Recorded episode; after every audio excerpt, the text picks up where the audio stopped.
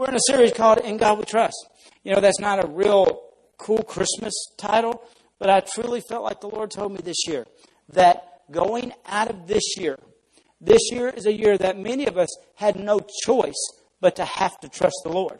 Thing about it is, when we uh, leave, when we leave trusting the Lord as our last resort, or we get to a place where we only do it when we have no choice, we miss out on everything else that God is wanting to do in your life.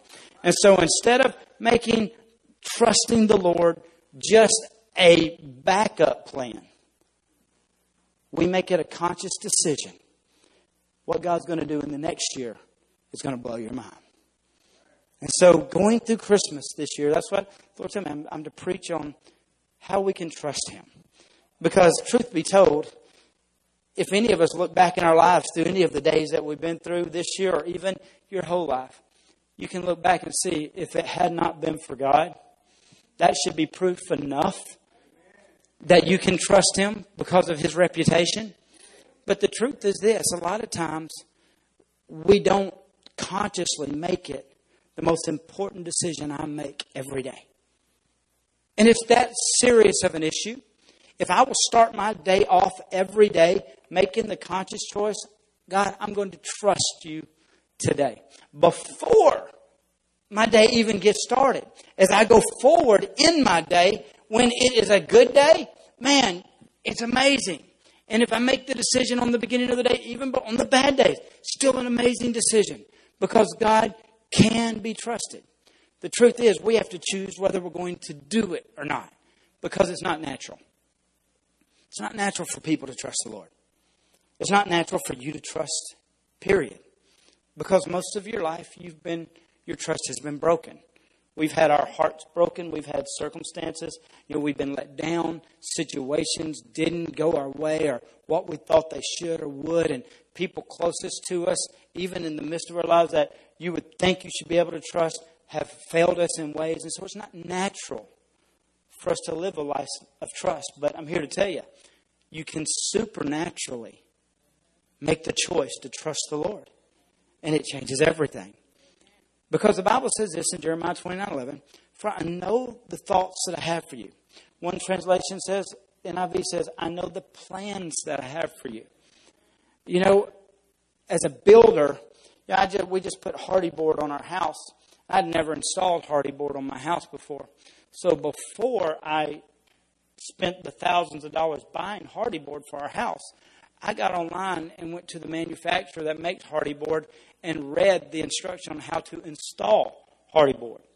And when I realized that when they designed Hardie board, they designed it to be installed a certain way, and if I followed that way, then the end result was I've got a beautiful house. If you get on Facebook and look now, my wife's been posting pictures. Right now, she feels she's married to the greatest husband in the world because we have a beautiful house. I wish I had could say it's because of me. No, I followed the instructions of the man that made Hardie Board and did it the way he told me to do it. And it's gorgeous. It's beautiful. It increased the value of our home. Same thing being said about your life. The Bible says, I know the plans that I have for you, says the Lord. He designed you. He made you. And He made plans for you that are good. They're not evil. They're plans to give you a future. They're plans to give you a hope. And there were some things about that installing of that Hardie board that I didn't really understand, like this Z trim that you put above your windows. It made no sense to me why I put it there because the windows are built with their own water trimming system and those kind of things. And, but when you got it all together, it completely made sense. Same thing works with God's plans for your life. The problem is, a lot of times we get in our minds that we know better, or we know how, or we get desires of what it is that we actually want. And so the Lord told me this year that if I could, I don't have a faith issue because anything the Word of God says, I believe. The problem is, though, the Lord began to tell me personally, you don't have faith issues, you have trust issues. And in the middle of my issues, my trust may begin to weaken or my trust may begin to, fail and it affects the outcome of God's plan in my life. And then coming out of what the Lord did with me uh, over the last several months with my daughter, you know, with Isla, you know, she had the surgery and stuff. I can see there's only the hand of God could have done what he did. But now I've got to be honest with you, we've gotten through it all. but her walk is still not what I thought it should be at this point. I got you know, and all she she still limps very bad. She still waddles very bad. And when I look at her, it breaks my heart because I'm like, that's my baby. And I thought after all that she's been through, all that pain, all those surgeries, all that month, that the problems would be fixed. But I'm here to tell you, I'm three months after the last surgery, and her walk is still not where I think it should be. And so when I look at her, I'm like, God, did you let me down? God, did you fail me? What, what, what is this? But the truth is, if I'll keep continuing to trust God, I've watched it over the last year. Every day, her walk gets a little stronger. Every day, she's walking a little farther. And I'm here to tell you, the Lord has taught me to trust Him, even when things don't look like what I think they should. And I'm here to tell you that if you'll go out of this year consciously making the choice to trust God, even when they don't look right, don't look what you expected, isn't the way you thought it should be. God has the ability and the permission at that moment to do things through you and for you and in you and for those around you that you can't imagine. Let me read you some scriptures and we'll get into the Christmas. So, Creek, this doesn't sound like Christmas, I know. But let me read you some scriptures. In Jeremiah 17, 7, it says this Blessed is the man who trusts the Lord. Man, that's my desire. I want to be blessed. I want to be blessed. But it doesn't say, Blessed is the man who serves the Lord, although there are scriptures that say that. It doesn't say, Blessed is the man who reads the Bible, but it does say that. Psalms 1. But so I can do everything else, but still in my trust walk, not be fully entrusted to God and miss out on the blessings that He has for me. His plan for your life will take complete and utter trust. You're going to have to trust Him. Also, the Bible says this Commit your ways to the Lord, trust in Him. It says, and He will act. Psalms 37 5. If you, you're saying, God, I need you to do this, I need you, I need you, begin to trust the Lord. It says, trusting in Him and committing your ways to the Lord releases Him to have the ability to begin to act on your behalf, to work your situation out, to begin to change things around you. Trust is the single most important decision you're going to walk into 2021 with this year. And I felt like with all of my heart, the Lord told me and over my situation and for our church, if we will make sure that trust is one of the most important things we do every day going into the end of this year, going into next, we would see Him act and move in ways next year that far exceed any of our expectations. Amen? What does trust look like? If I needed to draw a picture of it, what does trust look like? If I needed to describe it the best, because a lot of times that's one of those words that's hard to describe. Another way to say it, if you look into the scripture to find out what trust looks like, is commit. That scripture there it says, Commit your ways to the Lord, trust in Him. It says He will act. If I had to title today's message other than In God We Trust, I would call it Keep Your Commitment. It means everything. You cannot trust without commitment. You cannot trust without being committed. People can't trust you without commitment. I want to jump into the Christmas story, and hopefully, I'll make this make sense to you today. In Matthew 1, verse 18, we're going to pick up the story. Last week, we talked about how Mary had done everything right, lived the best she could, and God showed up and blessed her. And then the blessing didn't look like a blessing. And she had to go through nine months of what you would think is no blessing, but it really turned out to be the greatest blessing that God could have ever given her. What do you do when the package you get doesn't look like what you asked for? And so that's what we were last year. When you're doing everything right, can you still trust God even though your circumstances doesn't look like He's being trusted? You can. You can. Today I want to pick up on the story of Joseph, though, because his story is a little different.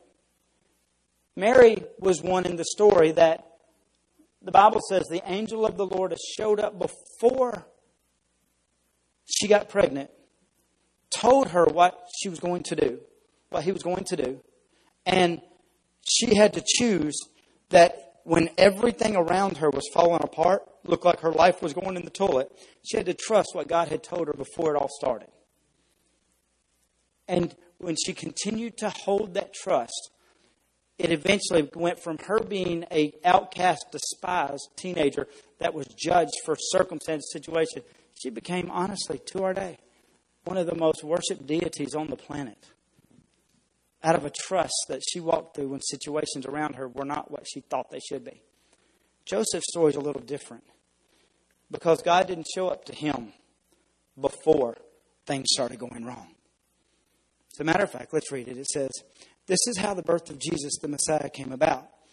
His mother Mary was pledged to be married to Joseph. But before they came together, she was found to be pregnant. That's, that's a tough statement right there. It says she was found to be pregnant. It um, doesn't say that the Lord told her, everybody she was going to get pregnant, that everybody knew she was going to be pregnant. She got caught being pregnant. That's tough. You know, there, I talked about it in earlier service. There's a difference. My parents raised me this way. Cricket, you, we know you're young. We know you're going to make mistakes. But if you make mistakes, if you'll come to us and you'll let us know what's going on let us know what you did, know, we're going to work with you and we'll walk through this thing together. But if we catch you, there's something totally different here. All right, that's why I'm trying to teach my girls too. Girls, man, things are going to happen. We understand. You're going to get in trouble at school. You're, you're going to make bad choices, but we don't condone them. But if you'll come to us, man, we will work through this. So there may not, we're not saying there's not going to be consequences, but we're going to, we're going to, but if I catch you, there's going to be punishment. I mean, there ain't even a question. So here we find this story. It wasn't that, you know, that it was, it didn't happen before with Mary. It was before. Because see, the angel of the Lord came to her and said, this is going to happen. And she said, how can it happen? And the angel of the Lord said, the Holy Spirit's going to come upon you. And so she knew what was going to take place. Joseph got caught off guard. Here he was planning his life out, planning to get married to this beautiful girl, and all of a sudden she got it, it got found that she's pregnant. Really, what that's saying is this: she got found being unfaithful. And even though the scripture here says this, because this is telling the story and it's giving us the afterthought of it, says she was found to be pregnant, and then it says through the Holy Spirit. Joseph did not know it was the Holy Spirit. Reason why I know Joseph did not know it was the Holy Spirit is because it says because Joseph, her husband, was a faithful to, was faithful to the law, and yet did not want to expose her to public disgrace. There would be no public disgrace in him exposing that she was pregnant by the Holy Spirit. But there was public disgrace and judgment by her being found pregnant before marriage in the Jewish according to the law. It says he was a man by the law, is what I just said there. So he was a man by the law. So in Jewish law, this is what it said. In Jewish law, if a young lady was adult, uh, committed adultery was unfaithful before marriage, she could be taken out and stoned.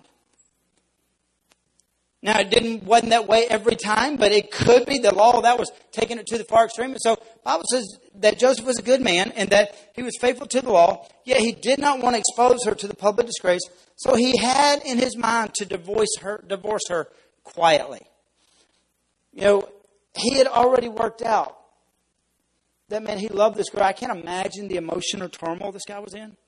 You know, he had his whole life planned out. He had his whole circle. You know, he's fixing to marry this girl, and they were going to have this life, and the white picket fence, and the house, and the kids on the hill, and all all the things he had going on. And all of a sudden, boom, he finds out she cheated on him. And the heartache, and the heartbreak, and the anger, and the bitterness, and all these emotions that he was feeling. You ever, you ever been stabbed in the back by somebody you were supposed to be able to trust? That you wanted to trust so much that when it did, when they did break trust with you, it felt like somebody had ripped your heart out of your chest and just left you laying there? It's I, I read the story and it said, you know, but he was still a good guy. I can see why God chose him. I see why Mary chose him was because he was a good guy. He, even though he was completely broken and shattered, he still wanted to do what was right. But what I've learned is this two wrongs never make a right. And somebody can wrong me, and my response to the wrong can determine whether or not it's been made right or not. Two wrongs don't make a right. If you do me wrong and I react wrong, it's wrong. But if you do me wrong and I react right, then we have a right. Because two wrongs don't make a right, but if only one of us do, then it's still right. And I, I see that this was a good guy, but because he was trying to, it says, he was trying to figure it out in his own head. It says, in his own mind, he had in his mind to divorce her quietly. He was trying to do the right thing, but I got to be honest with you. Me and you are never going to be able to figure out what the right thing is in this life without putting our trust in the Lord. That's why Psalms 3, 5, and 6 says this Trust in the Lord with all your heart. Then it says this Lean not to your own understanding. What that tells me is this there are going to be some times that I'm going to try to figure it out what I ought to do, how to do, should do with my thinking. But if I'm trusting God, I don't get the right to make those choices. And the proof that I trust the Lord with all my heart is that I don't take the right to decide how things are going to be. I have to understand that trust is maybe doing what the Lord says do, even though I don't understand why I'm doing it.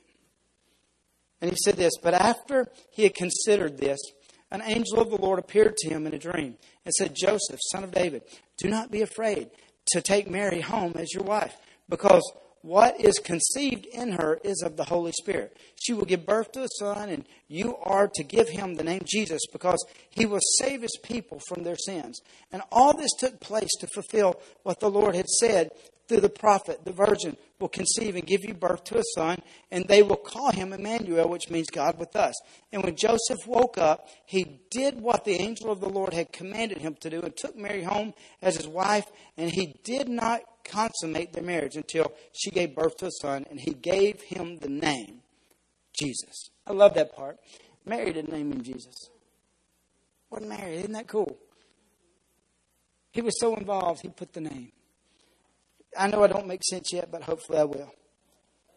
When I read this story, it's an amazing story to read because Mary had an angel appear before her.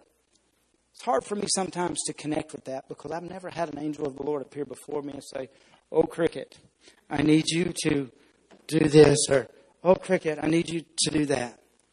And so, what a lot of times in my life is I find myself in a wrestle a personal unsureness, an area of doubt of, am I really hearing from God in an area or did I miss it? How many of you guys have ever felt that way before? Major decisions. And you would feel like you completely heard from God, you act on it, but you get right down the road and you feel like that you made a wrong decision, you had missed God. I've seen it happen a hundred times. I've been that way in my life a hundred times. I would be praying, praying, praying for a job. I'd feel like God would tell me I got this job. I'd go get that job. I'm so excited. Three months later, my boss is getting on my last case, just making my job miserable, thinking I just missed God. God, obviously I missed him when he said take this job because this job was not from God. This job was from the devil. But I'm here to tell you this. Just because there's a devil in your wilderness doesn't mean God didn't lead you there.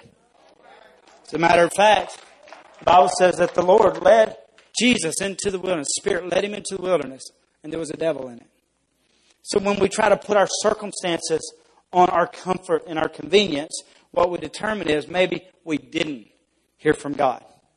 So I want to address real quick how do you know when you're, because see, Mary had an angel appear. Joseph was a little shady, okay? Because it didn't show up in the daytime. As a matter of fact, it didn't even show up when he was conscious. The word of the Lord did not come until he was asleep in a dream. Isn't that wild? You know, have you ever felt like you completely heard from God and you get right down the road and all of a sudden you're questioning, was that God or did I miss God? I've pastored long enough now that I've walked with lots of families, and it's amazing how many how many couples will come in and be like, "Man, I'm so excited. We know I, I just met this person last week, and God wants us to get married." And I'm like, Okay? And they say, no, we heard God say we're supposed to get married. And then they get married, and three months later, they're saying, I don't know why in the world the devil told me that I was supposed to marry this person because, or this is not the person that I married. They're totally, and they're trying to now convince themselves that it wasn't God that told them to do it in the first place. I got to be honest with you. I, I, believe in taking long periods of time before marriage, but I didn't do that. I got married. I met Jennifer. Three three months later, I was engaged, and three months later, I was married. But that's was what God was clear and directing us. I'm not telling. I don't know how God's speaking in your life. I know this. If God has told you something and you acted, God didn't change his mind just because you got uncomfortable. God didn't give you that job for your comfort. If you've got that job and the job you knew was from God when you started it, God didn't change his mind when it got tough. God didn't plant you in that church for you to come to that church and then maybe something at that church doesn't feel right or doesn't sound right and, and God changed his mind about you being in that church. Now, error is error. But a lot of times we allow our comfort to make the decision of our trust. This is what happened. Joseph was planning to get married to this young lady. And right before when they got betrothed, and she had an experience with the Lord, then she got pregnant, and then she went and lived with her aunt for four months. I don't know how Joseph found out. I don't know if they um, sent a letter. I don't know if Joseph went and visited while Mary was at Elizabeth's house. The Bible's not clear on how Joseph found out she was pregnant, but the Bible says they found out. And I don't know if it was at the end of the four months she came home and she was pregnant. I don't know how it was found out, but he found out. He wasn't revealed. It wasn't told to him by God. It was, he just found out. So he was devastated with this announcement that this girl has cheated on me. She's destroyed my future. She's destroyed my plans. She destroyed everything I was going for. She has messed up the will of God for my life. But then he went to sleep and had a dream. And in that dream, I got to be honest with you, I, that, that, that would be hard for me to wake up with, even though I, if God chose to visit or speak to me in a dream, and I was still facing all that heartache and broken, and I would be questioning, was that God? Was that God? God, you're going to need to send me another angel. You're going to have to let me see one during the day. I'm going to need some confirmation in this. I'm going to need you to send somebody down here to tell me the exact same thing. I'm going to need, because um, that's a shady way to hear it. I mean, in all honesty, it left some doubt. Was this God? But the Bible says he didn't take his doubt. It says because he jumped up when he woke up and he went straight away and did it. This was a man of trust. And so it's making me look at how, how was he able to trust God even when circumstances could have had some holes in it. You ever been there?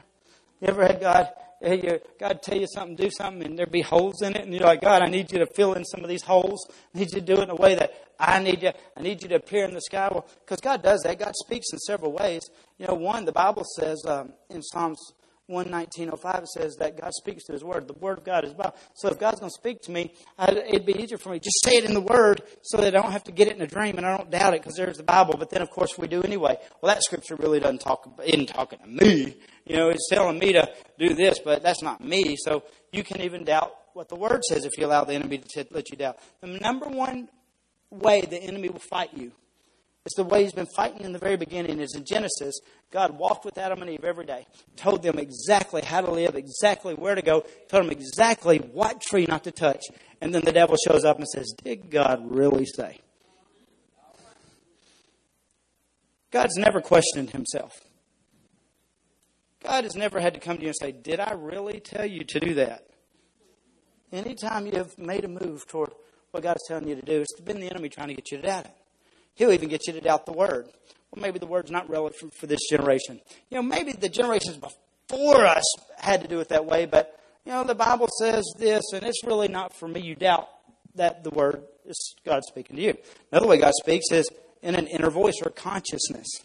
Man, I got to be honest with you. I've been doing this long enough. I've been around long enough made enough mistakes and missed God enough times. I've learned this. Most people that are saved and are filled with the Holy Spirit have a strong enough conscience to know when they're right or wrong. They don't have to wait to go to a church and hear a message preached on sin to know that what's going on in their life is wrong. The Holy Spirit's constantly convicting, moving, pulling, tugging. I've learned it.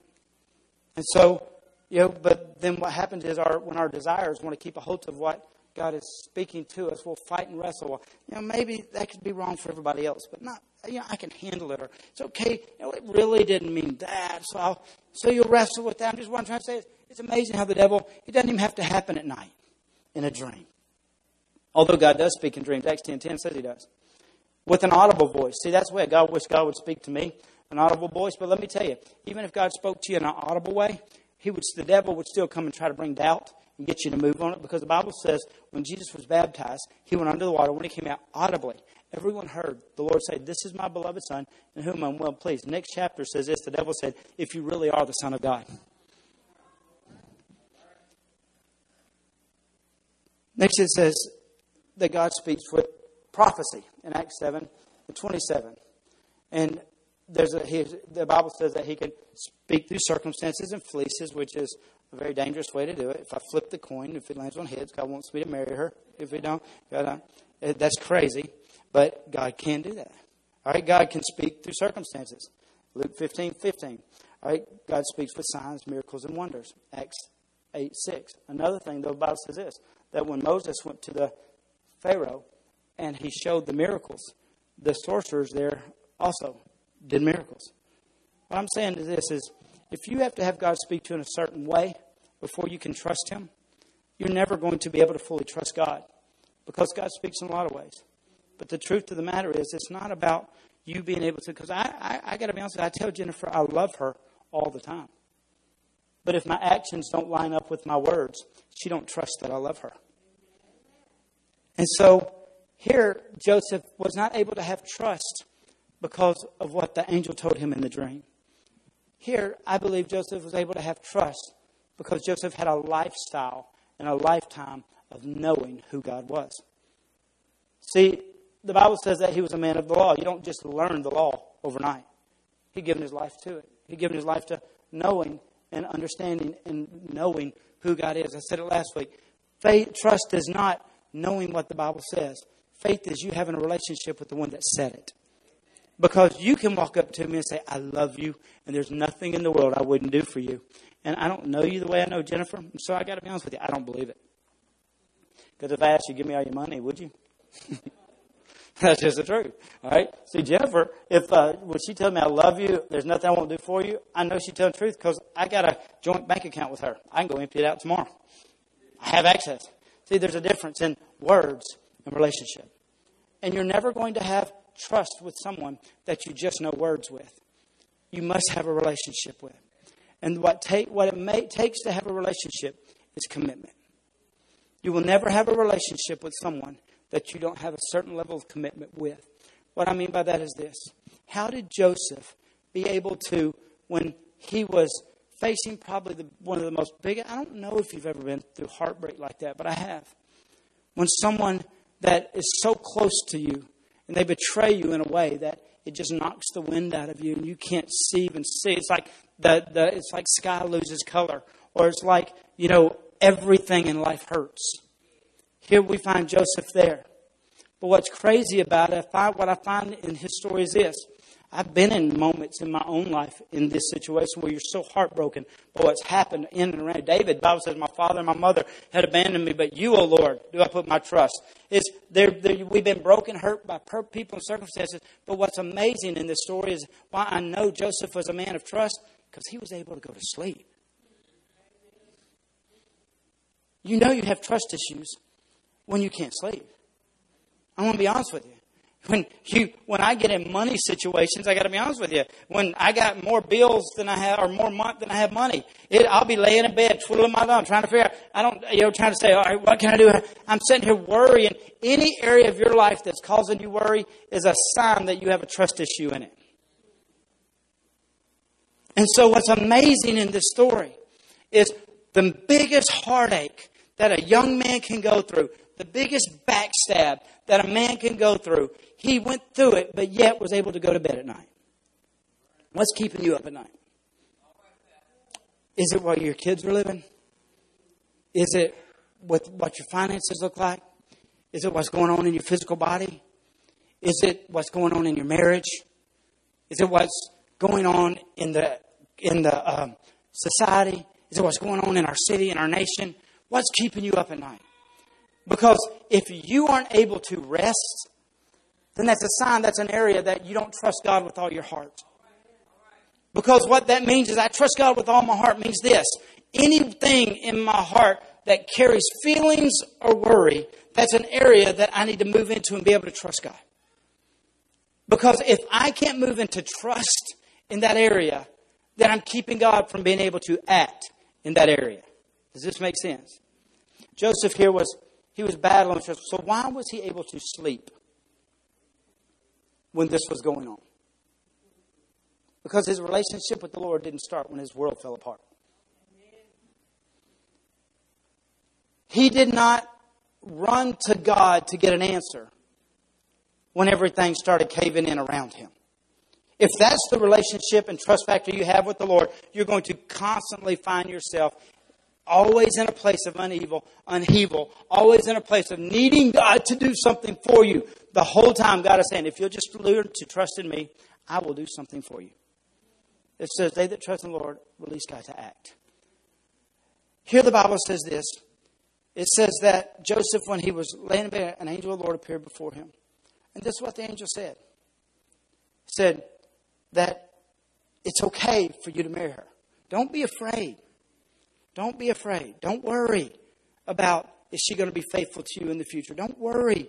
It's because in circumstances, situations, she's always going to be this way. Once a cheater, always a cheater is what the devil will tell me. You know what I'm saying? I can't change. She can't change. He can't change my wife. She can't change my. You know, we're, we're, thinking, all right, uh, this situation's this, so I just need to remove myself from it. Let me read a scripture to you real quick. In 2 Timothy chapter 1, this puts this whole message into frame. It says, For this reason, I also suffered these things. Now, any scripture that starts off with suffering is not a scripture written during good times. Okay? It says, For this reason, I also suffered these things. Nevertheless, I am not ashamed, for I know in whom I have believed, and I am persuaded that he is able. Paul saying, I have no problem worrying that God is able. IPad playing a song. I don't know whose iPad is it. Uh, I know He is able. Man, I know it's amazing because you can have faith in so many areas. You can know that God can supply your needs. You can know that God can heal disease. You can know that God can change a mate. You can know that God can provide a new home. You can know that God can save your kids. You can say, I know in whom I am persuaded that He is able. I have complete faith in this area. But then it says this to keep that which I have committed. Faith is knowing. Trust is committing. The Lord showed up to Joseph when his world fell apart in a dream and in a sketchy way that maybe could be argued in his own mind. Is this God? Is this not? Am I really hearing from the Lord? Am I not hearing from the Lord? Is this just me overthinking this? Is this what I want to do? Let me give you real quick three ways to know that it's God. Okay? These are three ways to always know that you're hearing the voice of God. It will never conflict Scripture. If God is telling you something and you don't know if this is God or not, you can ask yourself, number one, does it conflict anything in the scripture? Let me go real quick and prove that's one of the ways because when the angel showed up and told the Lord, says, don't be afraid to marry her. All right, where in scripture could he have went to? Just flip over in the Old Testament. It says God hates divorce. What was his plan? To divorce. All of a sudden, God's not telling me to divorce her because it's conflicting in scripture. All right, so so here it says, you know, he number one, don't conflict in Scripture. God's not going to tell you something that He's already told you already in the Scripture. He He's not double-minded. He can never go back on anything He's ever said. He's not a man that He can lie, and so it will never conflict. Number two, a way that you know that God is God is God will never tell you anything to do that is wrong. You say, well, what is wrong? Well, wrong is what the Holy Spirit's job is to do is to convict. God's word will never bring regret in your life. If you act on something that the Lord has told you, you will not have condemnation or conviction about doing it. It will not go against the fruits of the Spirit. It will not go against an act of love. It will not go against an act of kindness. It will not go. God will never do that. Number three, how you know God is speaking to you is that when God tells you something, it won't be all about you. See, it's our mind and our way of thinking is about us. God's mind and God's way of thinking is about God. God is God minded. We are we minded. Now, God can tell you something that will bless you, but it will always come back to God getting complete glory and for the kingdom of God's good. Won't be all about us. Isn't that sad? That God has bigger plans for you than just you. God wants to use you in bigger ways. You know how we can see that? In this scripture, the angel said, don't be afraid to marry her because if you marry her, it's going to be, she's going to be conceived of the Holy Spirit. It's not going to go against anything wrong. It's going to line up with the fruits of the Spirit. But then what's going to happen is it's going to be a king that's going to save the world. It's not about you and your reputation. Your reputation is going to look bad for a little while. Joseph, you don't got to worry though, because when it's all done, the world's going to have a Savior and He's going to bring Him into play through you staying committed into what I've called you to. What the Holy Spirit basically showed up here that night and said this that thing that you've committed to, stay committed. Real quick, this is the lesson that I believe the Lord wants you to hear today. You can trust God, even when the situations are even above when someone else may be wrong. Because here in this story, Mary appeared to be completely wrong. You may be married to a jerk. Your boss may be an idiot. You know, you, you may, uh, you know, actually have something wrong with you. Your doctor may have actually given you a report. You know, your kids may actually be out in the world that far. You may think about it. It's not anything to do with what's going on in Mary. What God is saying, can I trust you? And the way you can prove, or the way you do trust me, is you stay committed to what I have called you to. You planned to marry this girl. You knew that I had planned this for you to marry her. That's why you got betrothed and engaged. And no matter what's happened in this situation, I haven't changed my mind. You say, well, why is that, Cricket? Because the processes of God is this. Lest a grain of wheat falls to the ground and dies, it bears no fruit. No matter what situation, circumstance God puts in your life, does for your life, according to the will of God, there's going to be a season where it's going to have to fall to the ground and die. The promises of God in your life will appear dead at one moment, at one time, before they bear fruit. The Bible says the sower goes out to sow seed, and then when he explains what that seed was, he said the seed was the Word of God. Those are the promises of God in your life. And so when you get a promise from God, I'm going to save your children, I'm going to heal your body, I'm going to meet your needs, I'm going to all of a sudden you need to know, lest a grain of wheat falls to the ground, dies, it bears no fruit. There's going to be a moment that you're going to have to move out of faith over knowing that's God and move into trust that even though it's not happening right now, I'm not going to quit being committed to this. I've seen so many marriages that started off, and I got to be honest with you, there were times in my marriage that it wasn't, if it wasn't that Jennifer was committed to God, I did not deserve her trust, our marriage would be over. I'll be honest, there's times in our marriage that if I wasn't committed to God, that when Jennifer didn't deserve my trust, our marriage would have been over. Doesn't have anything to do with what anyone does. The power of God and the will of God at work in your life is released through the level of you being able to trust God in the circumstances, in the situations when maybe you aren't just real sure. Trust is your commitment level. You want God to use you greatly? You get committed. You want God to know He can trust you? You stay committed. Because your commitment level will determine whether or not you trust God or not. You say, Oh, I know God can save people, but not my husband. I'm out of this. And you give up on your commitment. You just, you just remove the hand of God from being able to transform your husband into being what you know God could do. I'm quitting this job. I ain't going to let that boss talk to me this way. And you quit a commitment. And you walk away and you just took the hand of God out of your life, being able to use you to transform that company or that job. Says, I know in whom I am persuaded that he is able to keep that which I have committed unto him. Your commitment levels. I, I watch people struggle financially because the minute things get rough, they quit committing. They quit their commitment financially to the Lord. I watch people's church attendance. They, they, want, they, they feel called to the ministry. They feel called to do something great for God. But as soon as things get good, their commitment to church disappears. I've watched people go through marriages. I've watched health situations. I've never seen God fail in an area when someone was committed. Let me show you what commitment looks like.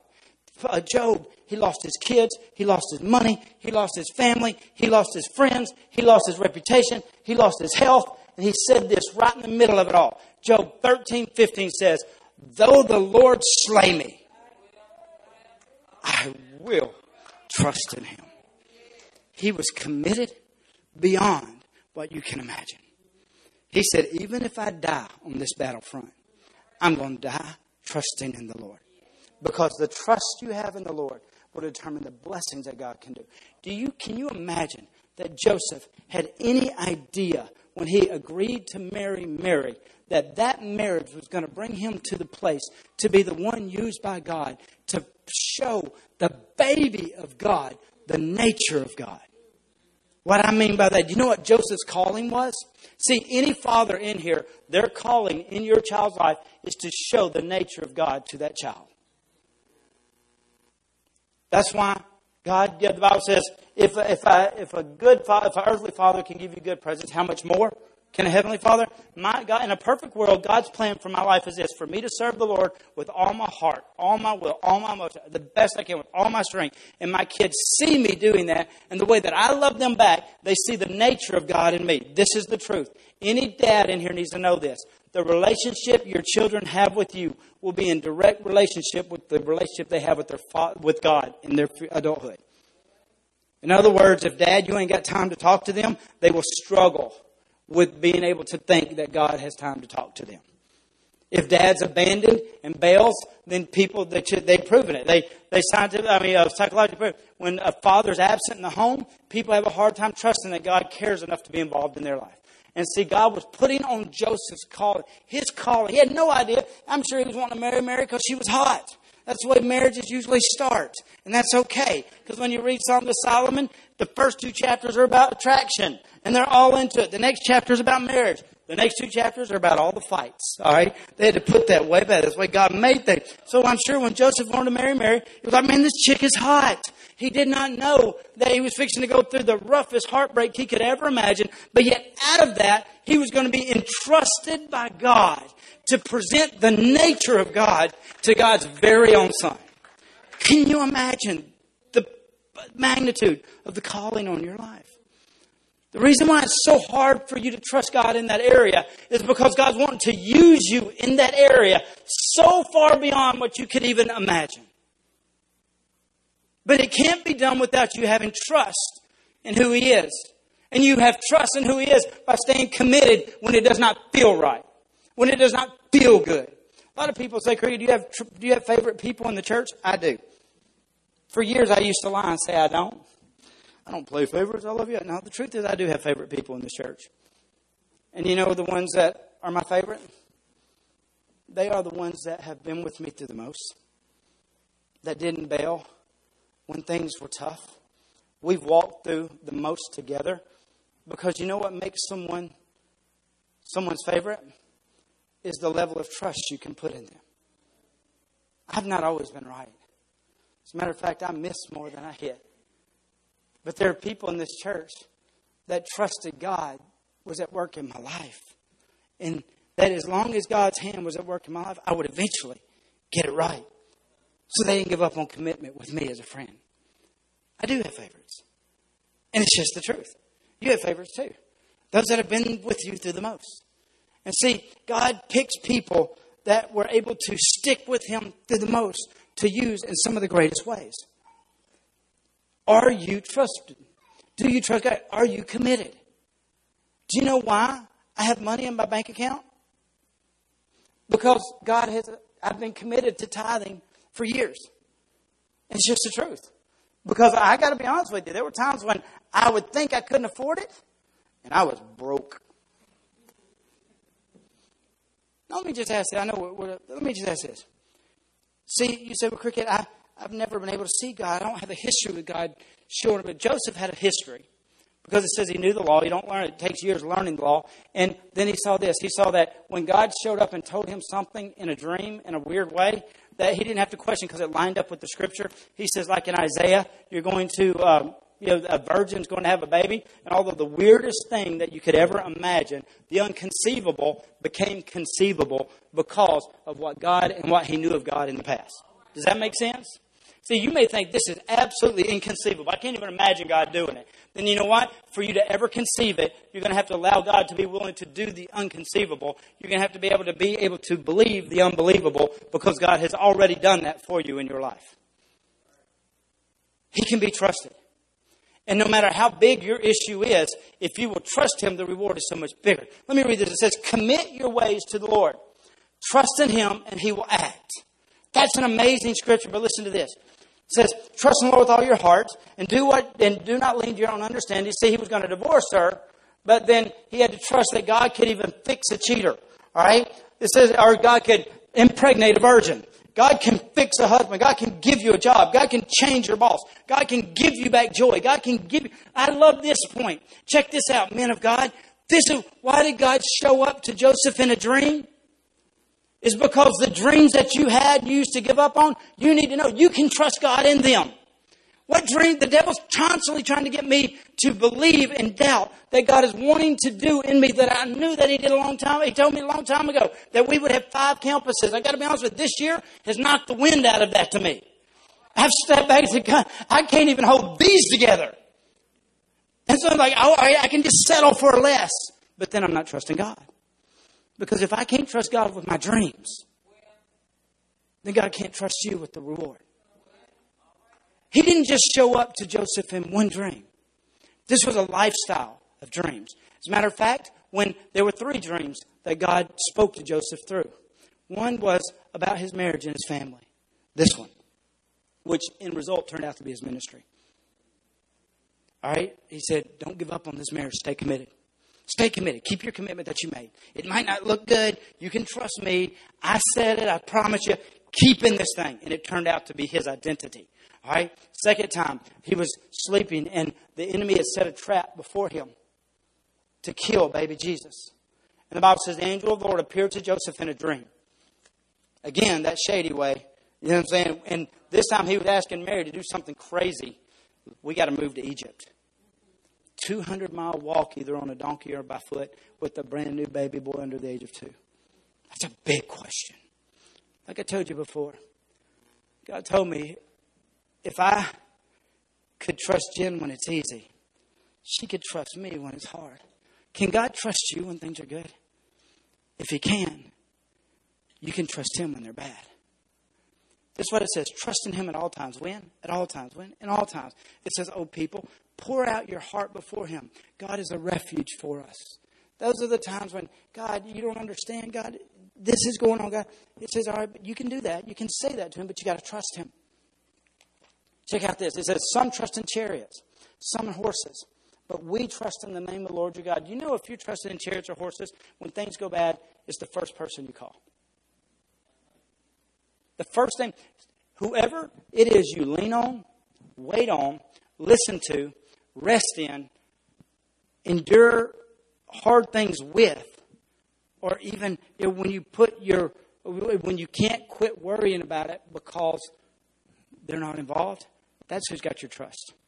Does that make sense? If, if whoever I, when things get scary and I lean on that, that's my that's who has my trust. And you need to know this. Anything you lean on besides God will eventually fall. So you will eventually be forced into doing, and we've all said it, all I can do is just trust the Lord.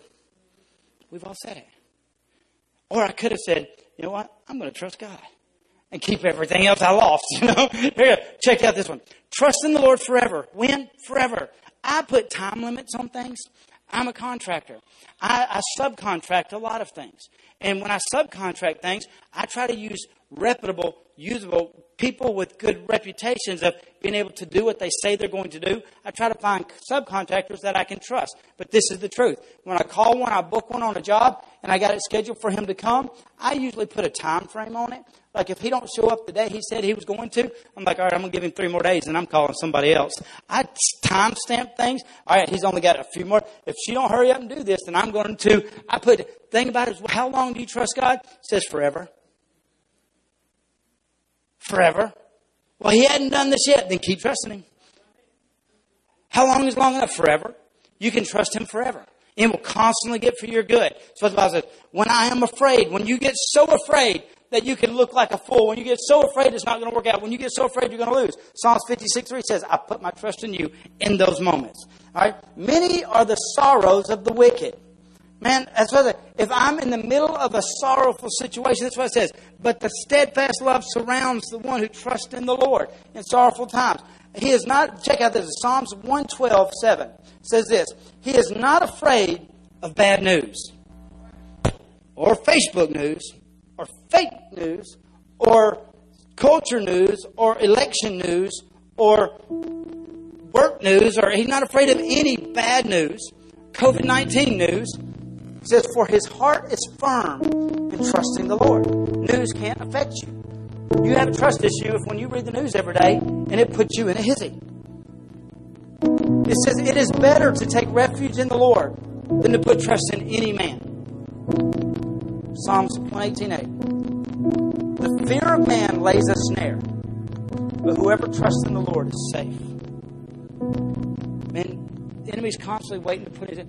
If, if Joseph that day would have been afraid of Mary doing what she did and it having the power to change the will of God for her, his life, he would have completely missed the will of God, not being able to trust God beyond what it looked like. Does that make sense? And so, the angel told the Lord this stay committed. Keep your commitment. Keep the promise that you've made. I've not changed my mind. This circumstance you may not be able to understand.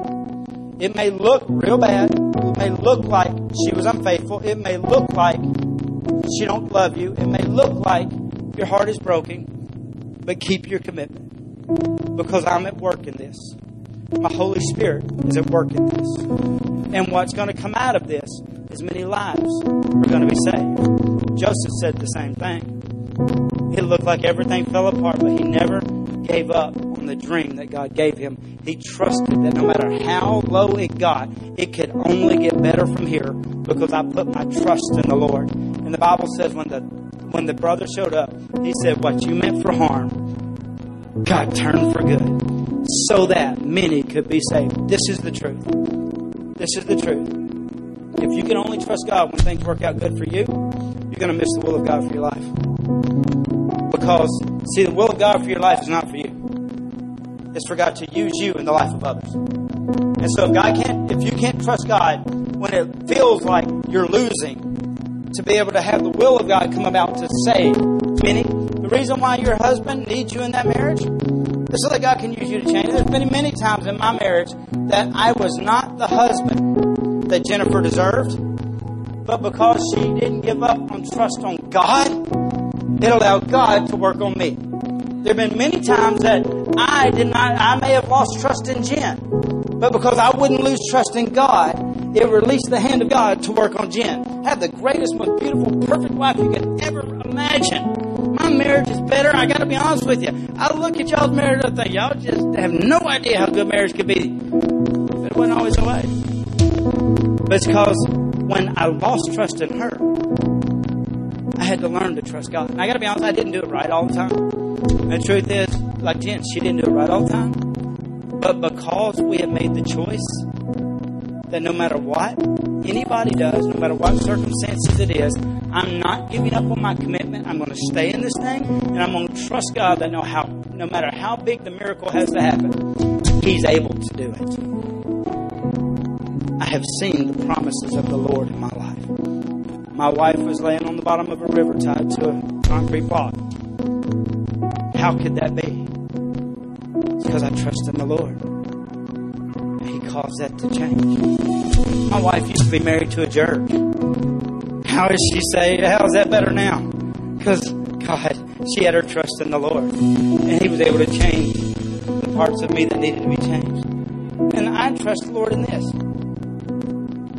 He will faithfully complete the work that He started in each one of us. So whatever it is I'm worried or unhappy about now, all I got to do is just keep trusting Him, and He will continue to be faithful to work it out. So the question is this: How do I get Him to? I got to stay committed.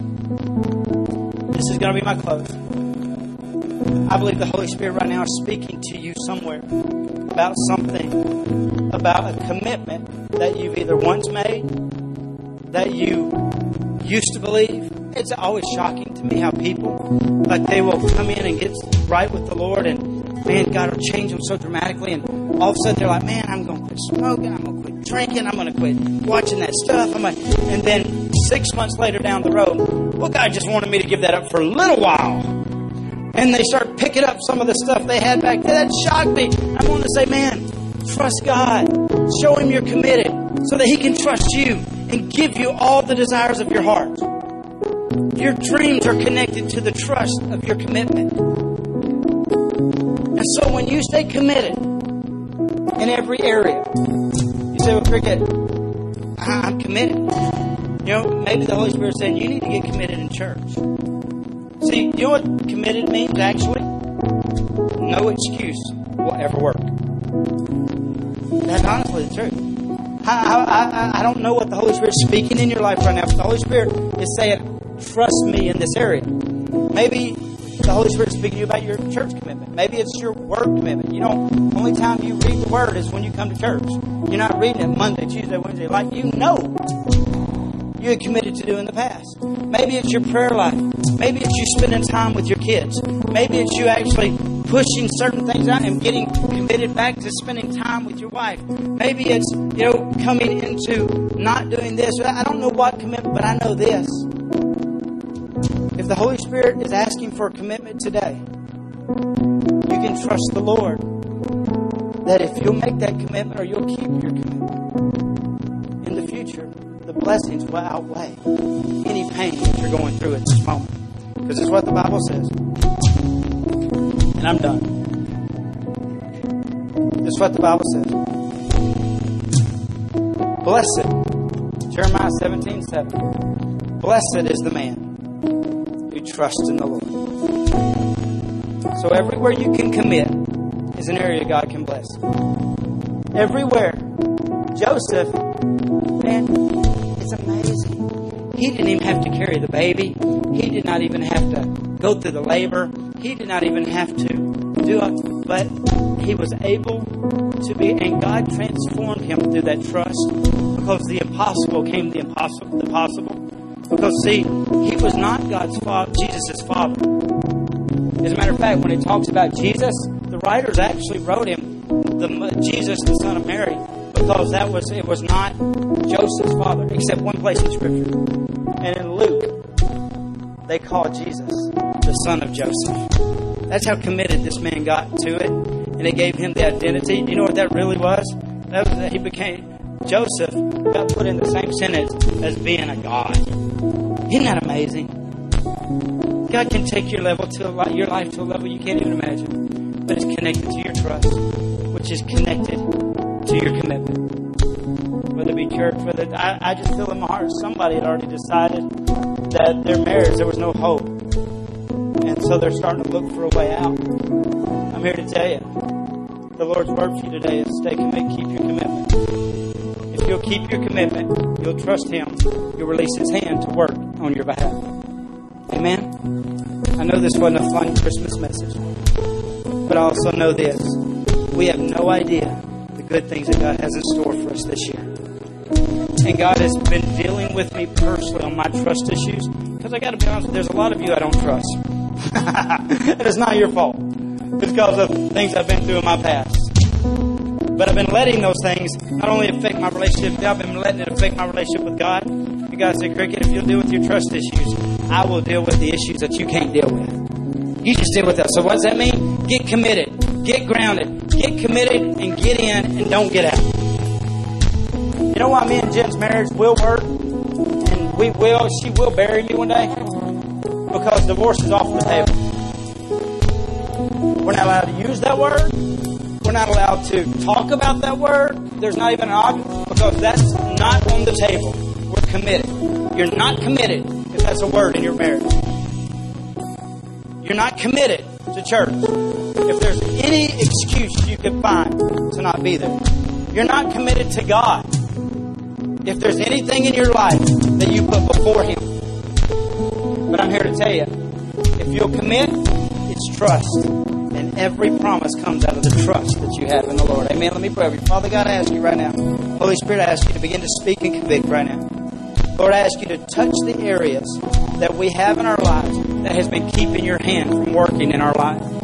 And right now, Holy Spirit, as you reveal, just like you revealed to Joseph that he could stay committed into this marriage and it was going to be okay, I ask that you show and speak to us that if we'll commit in these areas in our own lives, that if we can commit back to whether it be church or to prayer, commit back into the Word, or commit back into the fruits or whatever it is you're speaking, Lord, I ask you right now that you would touch it and we make the commitment, Lord, and your hand is released. Right now, if you are sensing the Lord's asking you to commit in a certain way, you just whisper it to Him. Say, Lord, I commit this back to you.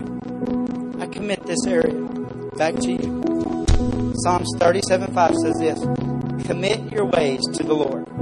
This one you need to you need to memorize. Commit your ways to the Lord. It says, trust in Him. And then it says, and He will act. I release the Holy Spirit right now to begin to act on your behalf. I think that you're softening hearts, setting up promotions. You're bringing situations into place right now in the name of Jesus. Let me do this weird thing. How many of you guys have ever really been broken? Really, I'm not talking about needing to wait on the check on Friday. I'm talking about when you got the check on Friday, it was not going to fix what you were facing on Monday Right? but yet you still saw God come through for you. Would you stand up if that's you? If you're facing financial this morning, I want you to turn around and look. I want you to see that God can be trusted. Look how He's already come through so many times. Sit down real quick. How many of you guys have ever gotten a doctor's report? And that if it had not been for God, you wouldn't be here with us today. Is that you? Would you stand up real quick? Go ahead. Be, be proud. Say, look around. Look around. You can trust God. Look. That was cancer right there. Look around. If you're facing a physical pain, understand? Sit down. Look. How many guys were at a place where your marriage was over? Over. I was there. I was served the divorce papers. But if it had not been for God, I wouldn't be married today to the same woman and have the happiest marriage you can imagine. Would you stand up if that's you? I want you to see. I want you to see. Nothing is too big for God. Nothing is too big for God. You can trust Him. Give God a hand for all these things that He's done.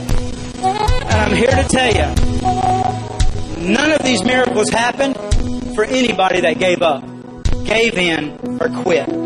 It only took place when these people stayed committed to doing what God had committed them to. Stay committed. Watch God's work. 2020 will be the greatest year you will ever look back on. And you will go into 2020, 2021 being stronger, more blessed, and at a higher level than you can ever imagine. Amen? I release this over you. I speak blessings. May God bless you. May He keep you. May He cause His face to shine upon you. May He give you rest. You lay down tonight and you sleep. You quit worrying in the name of Jesus. God bless you. You're dismissed. Enjoy your rest of your Sunday. We're having a movie at 5 o'clock.